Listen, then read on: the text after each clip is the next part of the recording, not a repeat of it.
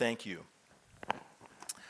Uh, I have a, a, a big book uh, in, my, in my office, in my library.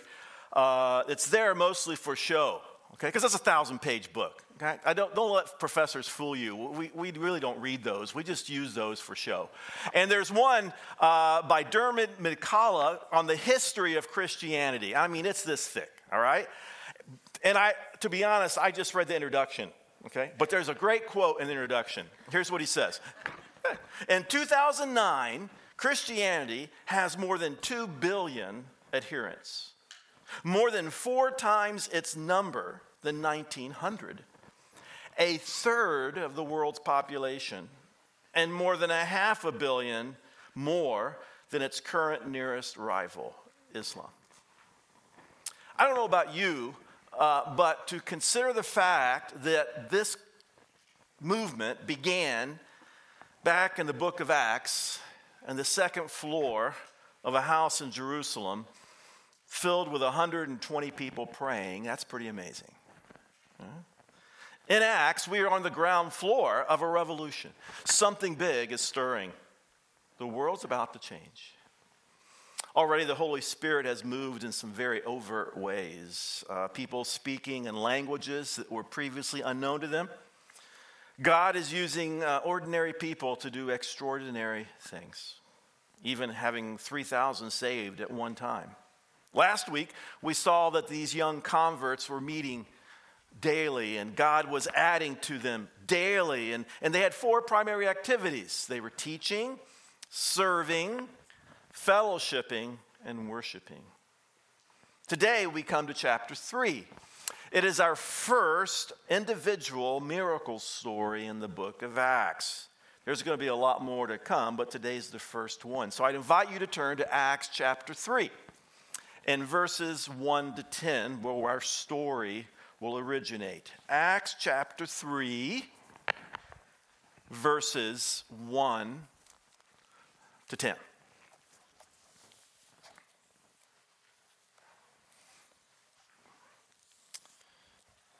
Now, Peter and John were going up to the temple at the hour of prayer, the ninth hour, about three o'clock in the afternoon. And a man lame from birth was being carried whom they laid daily at the gate of the temple. That's called the beautiful gate, to ask alms of those entering the temple. Seeing Peter and John about to go into the temple, he asked to receive alms. And Peter directed his gaze at him, as did John. Peter said, Look at us. And the man fixed his attention on them, expecting to receive something from them. But Peter said, I have no silver and gold, but what I have, I give to you. In the name of Jesus Christ of Nazareth, rise up and walk. And Peter took him by the right hand and he raised him up, and immediately his feet and his ankles were made strong. And leaping up, the man stood and he began to walk. And he entered the temple with them, walking and leaping and praising God. And all the people saw this man walking and praising God, and they recognized him as the one who used to sit at the beautiful gate of the temple asking for alms.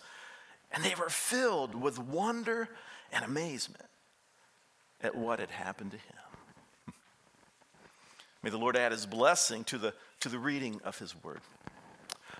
When you read a story, uh, an account of an event, uh, like this miracle that we have in Acts chapter 3, the storyteller will help direct us and give us clues to the most important parts of the event. Now, one of the things a storyteller will use is what we call plot development. Uh, as the scene will build to a climax or, or to some pivot point in the story. It's, it's what every event is leading up to, and it's, it's what changes everything that comes after. The pivot point, uh, the climax. I mean, who can forget the movie Braveheart? Sometimes, sometimes those events, sometimes those pivot points just come in a phrase freedom. Right? Well, that's what's happening in, in Acts chapter 3. Peter is pointing us to a phrase as the pivot point. In verse 6, when Peter says, I, in the name of Jesus Christ of Nazareth, rise up and walk. I'm always amazed at the irony embedded in this story. Uh, if you go back to verse 5, uh, verse 4, when Peter says, Look at us, and Peter fixes his attention, right, on this man, and this man now expects to receive something. If you've ever been to a big city and you have people begging for money, the usual move, right, is not to make eye contact.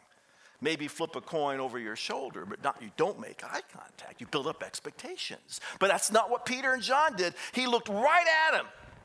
Look at me. And then he says, I don't have any silver and gold.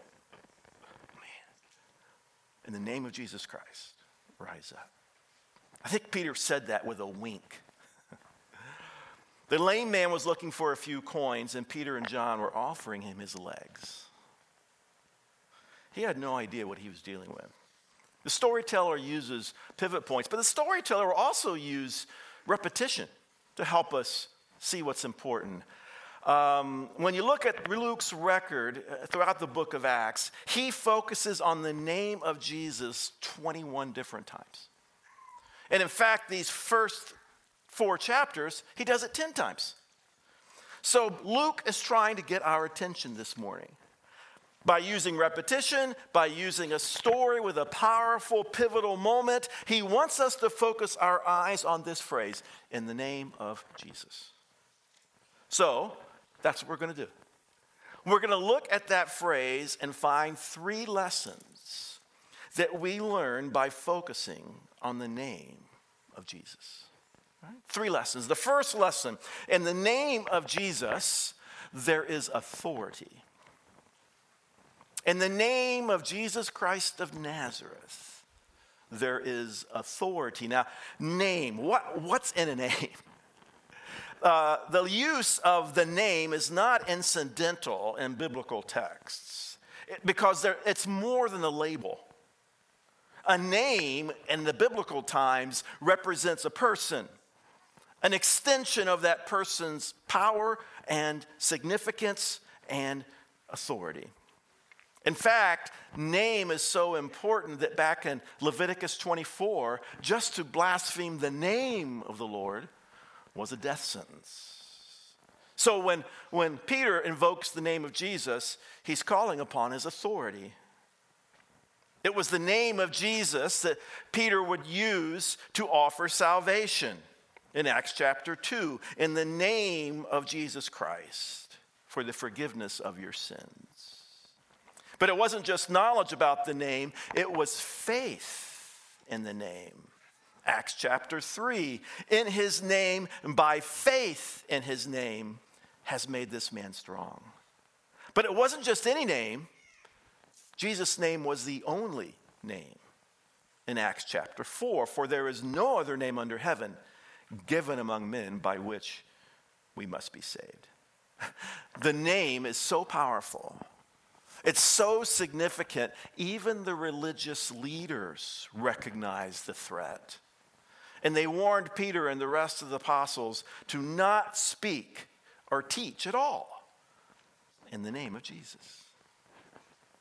To understand the authority of the name of Jesus is a key idea when we read the book of Acts. Peter and John, see, they're, they're simple fishermen. There's nothing special in them. Uh, they have no authority in themselves to do anything but catch fish. But what, what Jesus uh, began, he's continuing in them.